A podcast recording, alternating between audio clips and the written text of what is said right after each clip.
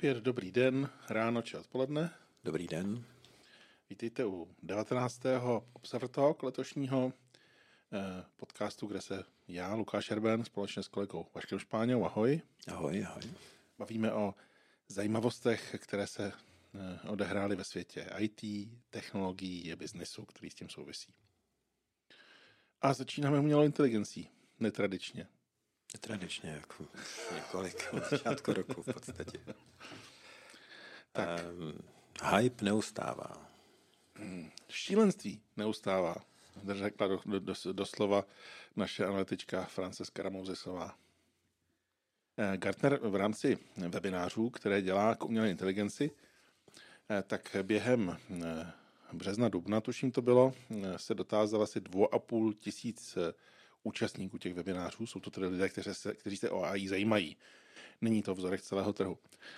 Jak se již změnila situace v jejich podnicích v souvislosti s generativní AI? A ukazuje se, že ChatGPT a související dění vedly k navýšení investic v těchto těch organizacích bezmála v polovině z nich, ve 45%, do AI a 70% z těch dotázaných uvedlo, že jejich organizace zkoumá možnosti využití a nasazení a skoro 20% říká, že už nějakou generativní AI v pilotním nebo dokonce ostrém provozu provozuje. To je poměrně dost. Těch 45% dotazovaných členů potvrdilo. Že zvýšili peníze. Mm-hmm. To mně přijde jako až nečekaně moc. Je to teda, musíme se zdůraznit, že to bylo skutečně během seminářů, že ten průzkum proběhl během seminářů k AI. Ale ten podíl je hodně vysoký.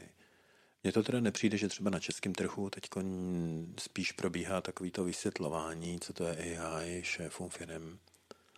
A je jasný, že startupy budou daleko rychlejší.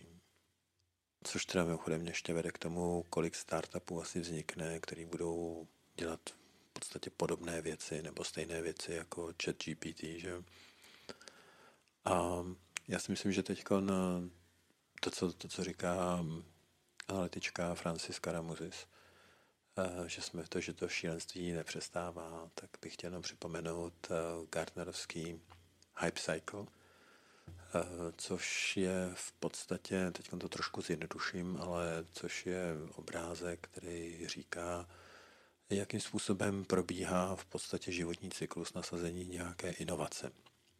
Ta první fáze samozřejmě objevilo se něco nového, pak je taková velká čára nahoru. A wow, to je revoluce. Wow, to je revoluce a všichni o tom mluví a všichni o tom píšou.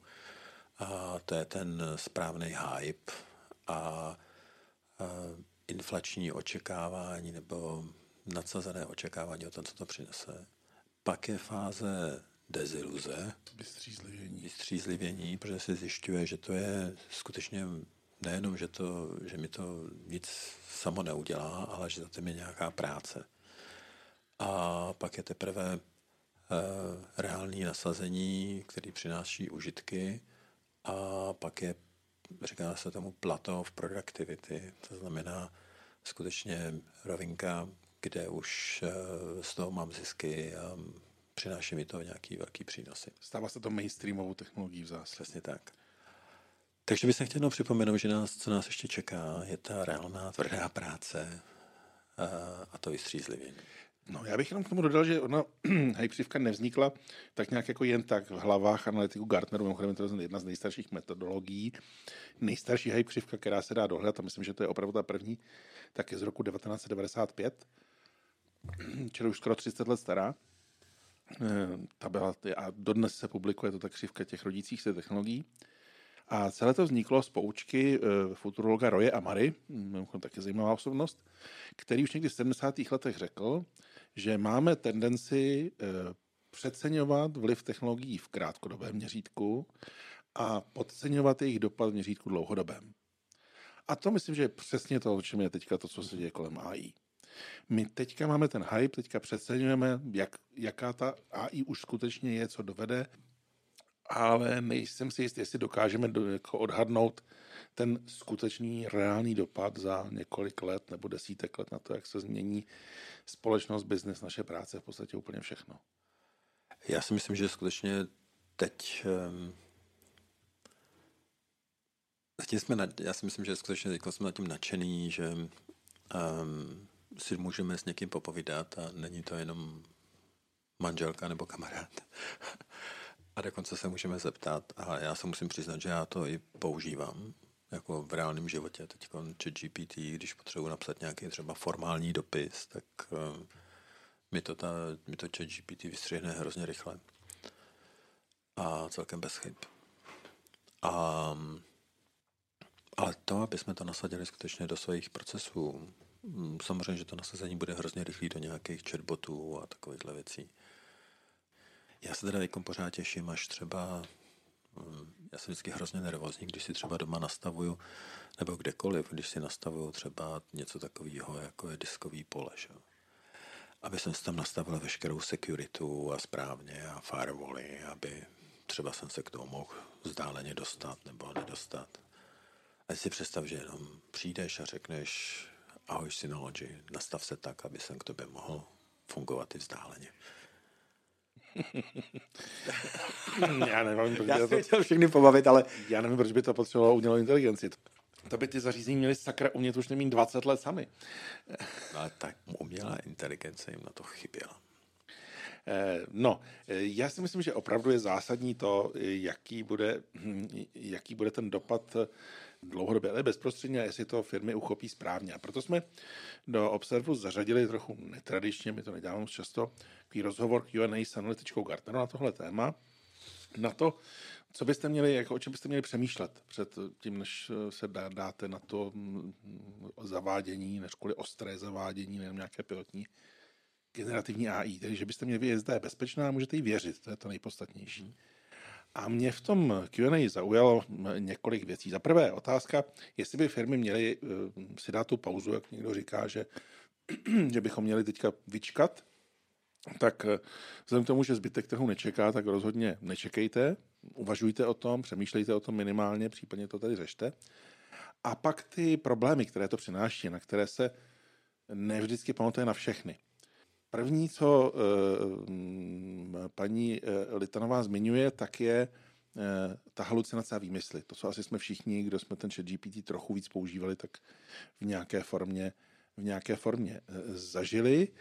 Takže to je ten první problém. Samozřejmě s tím souvisí i deepfakes, ale to nechme stranou teďka. Další problém je ochrana osobních údajů, tedy to, že tomu chatbotu něco prozradíte. A možná ještě důležitější, ochrana nějakých třeba firmních údajů a firmních eh, tajemství. Mimochodem, to je jedna ze zpráv, teďka Samsung zakázal zaměstnancům používat eh, chat GPT na firmních zařízeních. Eh, to nám mimochodem zakázali už někdy v lednu nebo v únoru, jestli se nepletu. Hmm. Protože se dějím, někdo... Že to, je teda, že to je teda až tak pozdě. No jasně, no. Taky mě to fascinuje. Protože samozřejmě, co se stalo, no někdo něco prozradil zásadního, to je další věc.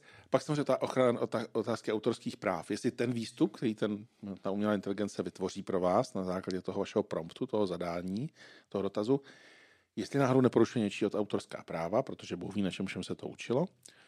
A pak samozřejmě problémy a otázky kolem kybernetické bezpečnosti, tedy hlavně zneužívání té AI pro třeba útoky a podobně, ale i další témata. Takže co udělat, abyste to snížili?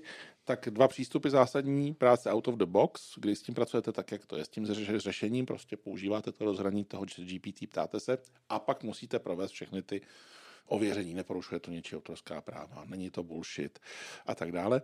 A nebo využití něčeho, čemu se říká prompt engineering, já jsem to přeložil češtině jako dotazovací inženýrství, eh, což jsou nějaké postupy, které vlastně Eh, řeší, jak správně psát dotazy tomu té umělé inteligenci, aby vám odpovídala tak, aby to nebyl ani bullshit, ani porušení autorských práv a tak dále.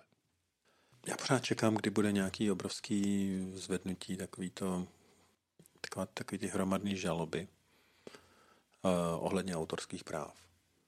Protože být autorem a číst si třeba, že někdo tu AI naučil moje závěry a to, co se napsal a moji knížku a dokáže třeba z toho něco citovat, tak by mě to asi naštvalo teda. Když z toho, když jsem se na tím potil dva roky a nikdo mi za to nedá ani korunu a naopak na tom generuje svůj vlastní biznis. Je to jenom jako závěry, anebo třeba ta AI někoho popíchne, aby si tu tvoji knížku koupil a přečet? No a to budou právě ty ve finále si myslím, že to budou ty právní spory, které tam se rozhořejí. Protože co to bude, když se budeme my dva bavit tady zrovna, dneska, když jsem šel do práce, potkal jsem uh, tady známého, co dělá v Artexu a ten zmínil knihy od uh, Václava Smila. Takže my se tady budeme dva bavit o nějakých zajímavých postřezích a závěrech z knihy Václava Smila, tak co jsme udělali? Vykradli jsme ho a narušili jsme jeho autorská práva, a nebo jsme naopak jako navnadili naše posluchače, aby si knihy od Václava Smila koupili a přečetli. No, anebo někdo řekne, můžeš mi napsat uh, podobnou knihu ve stylu Václava Smila. to už je něco jiného. Pak je podstatné, jestli je Václav Smil mrtvý a jak dlouho. No, ale to má dědice. No. Jasně, takže aby jsme to nakonec neměli jenom Aleksandr Dima, a na který už, na který už se nestává autorský práva. Ale co tam je skutečně důležitý, kybernetická bezpečnost. A já si do dneška vždycky vzpomínám, když se dělají někde nějaký modely um, datový nebo algoritmy, který něco pěkně navrhují, tak většinou to programuje jeden člověk, maximálně druhý od něho sedí. Nikdo neví, jak ty algoritmy a filtry, teď to zjednoduším, filtry vypadaly nad těma datama ale podstatně to ovlivňuje samozřejmě jakýkoliv chování potom firm a jak ty, jak ty firmy obchodují nebo co dělají. Takže ty kontroly nad uh, zdrojema dat, které se tam používají a nad těma modelama, které se nad tím pouštějí, to bude asi velký téma do budoucna. Já myslím, že nejde jenom o ty algoritmy, ono jde o to, že opravdu tyhle ty velké jazykové modely a obecně ty modely, které nějakým způsobem fungují na bázi simulace neuronových sítí a podobně, tak se vytvářejí vlastně ty, ta spojení a ty, ty vnitřní struktury sami, aniž by do toho lidi nejenom zasahovali, aniž by jako na tím toto viděli, chápali to někde. Že to je ten problém AI, že to je ta, to, že to je vlastně ten black box a ta vysvětlitelnost AI, o které analytici mluví. A zajímavá další věc je, co všechno ta AI vlastně sama už, a to je to jenom ten jazykový model, jo? To někteří odborníci z toho se tady říkají, no tak sice teďka tohle vypadá neuvěřitelně jako pokročilé, ale ta všeobecná umělá inteligence, to je pořád jako roky nebo desítky let daleko. Ale já jsem teďka měl takovou zajímavou, eh, zajímavou zkušenost. Včera jsem zrovna stál v té frontě v autě a než jsem si pustil webinář, tak jsem uvažoval, o různých tématech a třeba o tom, že by mohla být zajímavá povídka na téma, která se generativní AI čatovací rozhodla, že eh, ovládne lidstvo tím, že si vytvoří kliku věrných eh, ojkofobů, lidstvo nenávidějí, nenávidějících spolupracovníků, kteří za ní budou vykonávat to, co je potřeba v tom reálném světě, to, co ona nezvládne sama. A pak jsem přišel do práce narazil jsem tady na video, tuším, že to bylo z kanálu Linus Tech Talk, Eh, o tom, jak vlastně hm, tyhle ty případy už existují, kde opravdu tyhle ty modely si najímali třeba lidi přes online služby, eh, aby jim vyřešili kapču nebo nějaké jako zásadně jednoduché věci, ale byli jim schopni lhát, jako já nejsem a já jsem zrakově postižený, já potřebuji, abyste mi pomohl a tak podobně, takže už tam skoro jsme v tomhle tom. Už tam jsme. Skynet. Terminátor. Jo. Už jsi viděl nový Avengers? Ještě ne. Se těším. Ale to je ta budoucnost, že? Ale ještě jsem chtěl něco říct k tomu AI a já už jsem to zapomněl. Jsem to zakecal, pardon. Jo, ještě, ještě k tomu AI obecně um, fakticky se teď, já bych se, z, jestli můžu, nedívejte se na to, že existuje chat GPT. Jo, je to hezký ale přemýšlejte o tom, jakým způsobem budete používat uh, ty věci v práci, reálně. To znamená, jsou věci, které nebudou četovat, ale které budou skutečně uh, za vás někde teoreticky přemýšlet nebo chovat se podle nějakých algoritmů. Co je důležitý a kdo jste teď Gartnerovským klientem, tak běžte na portál Gartneru, Najděte si tam use case AI a jsou tam, um, myslím, hodně pěkný příklady. Jednak jsou tam excelovské tabulky s use casema pro chat GPT a je tam spousta use case, my tomu říkáme use case prism, uh, který vyhodnocují jednotlivý use case podle složitosti a podle biznisových přínosů pro jednotlivý industry i pro jednotlivý funkční oblasti, jako je IT operations, bezpečnost a call centra, B2B sales a tak dále.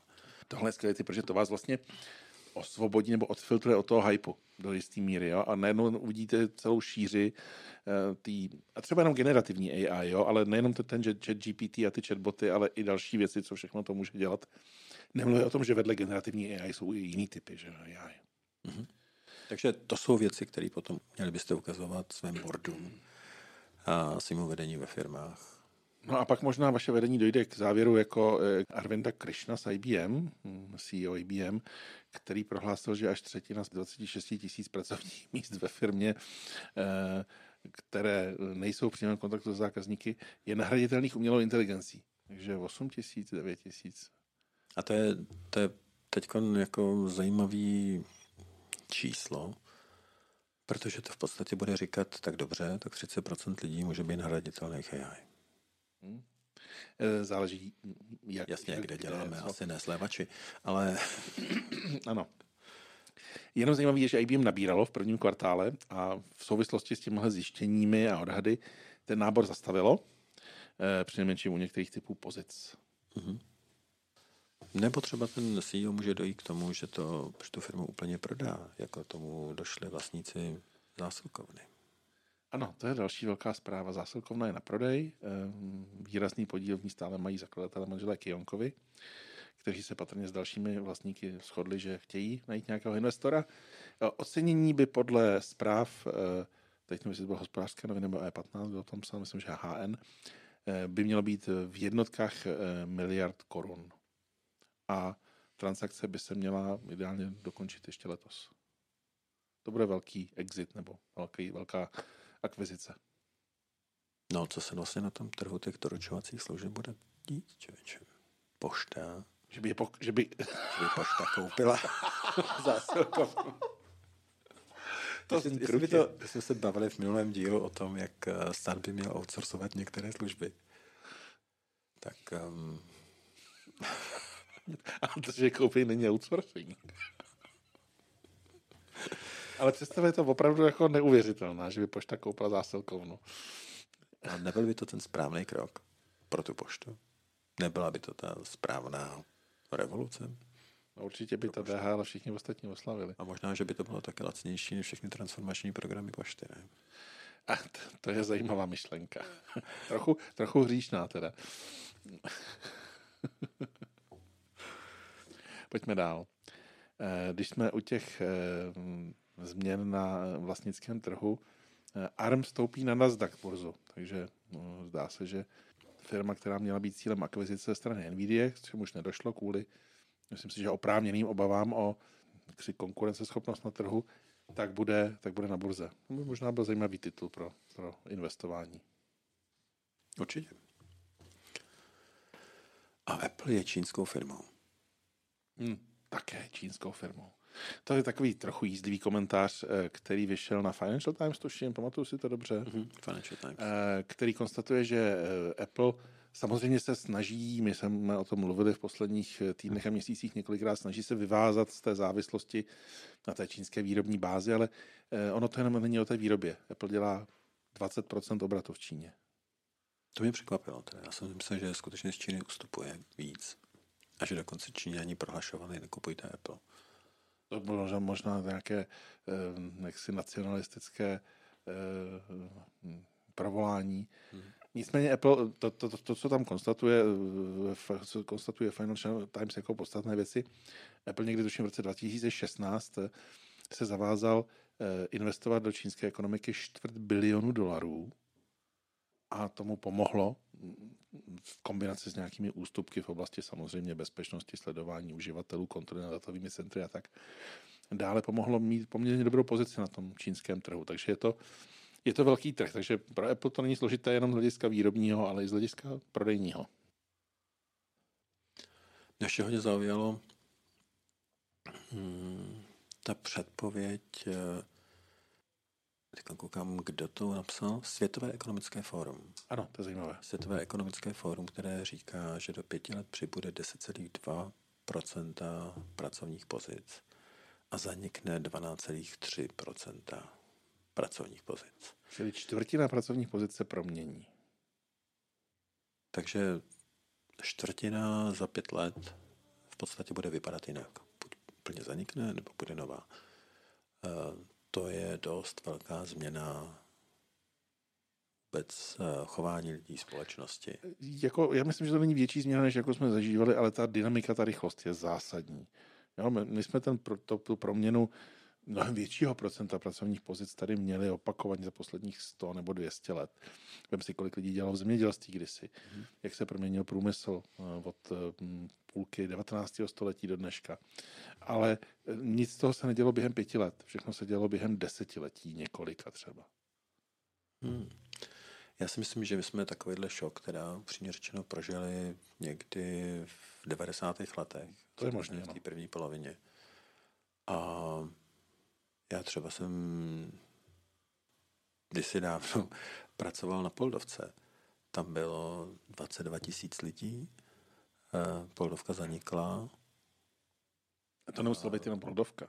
Já si můžu vzít eh, svoje rodiče, který no, po revoluci najednou prostě začali řešit, jestli budou podnikat jakou, jak, jakou práci budou dělat, jestli zůstanou v akademii věd v jejich případě třeba, nebo někde jinde, a nebo jestli začnou dělat svůj biznis. To byly ty, to, to, to nemusela být jenom ta poldovka, to bylo prostě lidi napříč ekonomikou ve všech oblastech, kteří jenom řekli, tak já tady s tím končím, já budu svůj pán, já budu podnikat. Někomu se to podařilo, někomu ne, ale byla to ta změna velká. Takže my, co jsme ve středním věku, jsme už na to připravení, protože jsme si to jednou prošli. A něco takového nás čeká asi znova. Takže bude to hodně zajímavý. Um, já bych jenom zdůraznil, že většina těch lidí, co začala v té době podnikat, tak teď kvůli datovým schránkám rušila ty živnosti. Většina ne. Významná část. To byly ty mrtvý živnosti. Um, co je tam ještě důležitého je, a co mě fakt jako zaujalo, proč, nevím teď, ale ČTU vydalo zprávu, kde říká, že objem datového provozu v tuzemských mobilních sítí loni stoupil o 60% na 926 petabajtů. No prostě na hrozně moc. O těch 60% ten růst. To mě teda jako přijde, že nevím proč. Um, Já vím proč. 4K, videa. Netflix. Ale to jsou mobilní vlastně, sítě, jo. To, to je jedno, lidi že... to dívají z mobilu. Ty TikToky a tohle to. Jel jsi někdy v poslední době vlakem? Hmm, dlouho Třeba v dopravní špičce no. ráno. Všichni Podívej se, kolik lidí čumí do telefonu na nějaký videa z TikToku nebo něco podobného. Všechny jsou teď dělaný těma novýma telefonama, že jo? No. Tak oni nemusí ve 4K, ale i, i, když je to prostě jenom HD nebo Full HD, tak to je velký datový tok. Jestli to není, teď mi napadá ještě, že s nástupem 5G, jestli lidi skutečně ty mobily nepoužívají daleko víc právě na ty videa, na kvalitnější. Takže to Myslím si, že 4G na tohle to bohatě stačilo. Jasně ale pak se mi ulevilo, protože se cena za megabyte snížila. O kolik? O pětinu na 2,5 haléře bez DPH. Mm-hmm. No ale pořád je to jedna z, nej- z nejdražších cen široko daleko, mám ten pocit. Jo, jo, jsem považoval za vtip. Um, a pak je tam ještě další zpráva, kterou byl zase průzkum slovenského IT trhu od společnosti Mentors Partners. A co mě tady fakt zaujalo a potvrdilo jenom ten feeling, že IT zaměstnance při práci nejvíc demotivuje nevhodný způsob řízení projektu a platová stagnace. Uh, takže zase, když se bavíme o tom, my jsme se hm, asi před rokem, před půl rokem hodně bavili o tom, jak eh, na ten vliv HR trhu mají a odchod lidí mají vliv uh, manažeři a nespokojenost v podstatě s tím, jak jsou lidi řízení, tak to je přesně tady ten, tady ten důvod. Pardon, já jsem se teprve teďka uvědomil, že jsi říkal 2,5 HRR za megabyte. Já jsem myslel, že to je gigabyte. se vrátil ještě k tomu předchozímu. Já jak poměřuju všechno jako v, v terabajtech a petabajtech už teda i u svého síťového provozu doma. Ty máš petabajty, jo? No tak jako za, za dalšího období. Mm. Ale e, takže minimálně ve stovkách terabajtů. Takže mě vůbec nenapadlo, že by to mohlo být za megabyte. No.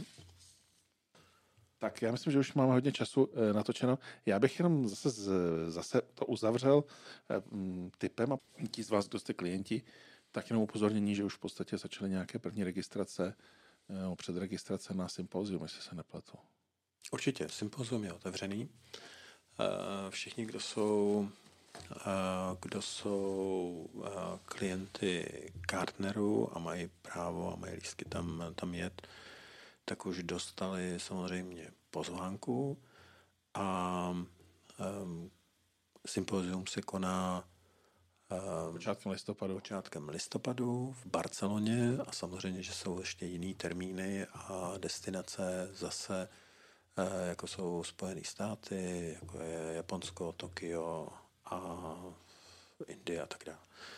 Um, takže rozhodně se koukněte na sympózium, je to největší událost eh, pro CIO a vůbec šéfy IT eh, po celém světě. Tak a ode mě na závěr tip na webinář, který je on demand, který jsem taky viděl tenhle týden a přijde mi hodně zajímavý je o, když už jsme se o tom bavili na začátku tak dlouho, tak tím zavřeme, je o generativní umělé inteligenci, ale je o tom, co je všechno za tím hypem schováno, co možná eh, přehlížíte. Takže jmenuje se to Beyond the Hype, Enterprise Impact of ChatGPT and Generative AI. Je to strojící analytiků špičkových, eh, Francesca Mosisovou, Barnem Elliotem a Erikem eh, Bretenoem. A e, dozvíte se tam například jednak samozřejmě něco o těch e, velkých jazykových modelech, o tom o těch základních principech toho, jak fungují, ale také o tom, kde všude se dají a jak využít mimo, mimo těch četovacích řešení. Je tam to, co zmiňoval Vašek, ten use case prism pro generativní AI představen. A taky se tam třeba dozvíte něco o tom eh, prompt engineeringu, takže rozhodně si myslím, že se tam dozvíte užitečné věci, takže doporučuji, pokud vás zajímá to téma, eh, speciálně generativní umělé inteligence, ale nejenom toho chat GPT a těch eh, chatbotů, ale i dalších oblastí, kterých se to týká, dejte tomu těch asi 40 minut nebo kolik ten webinář má, je to dobře investovaný čas. Tak jo. Děkujeme, hezký den.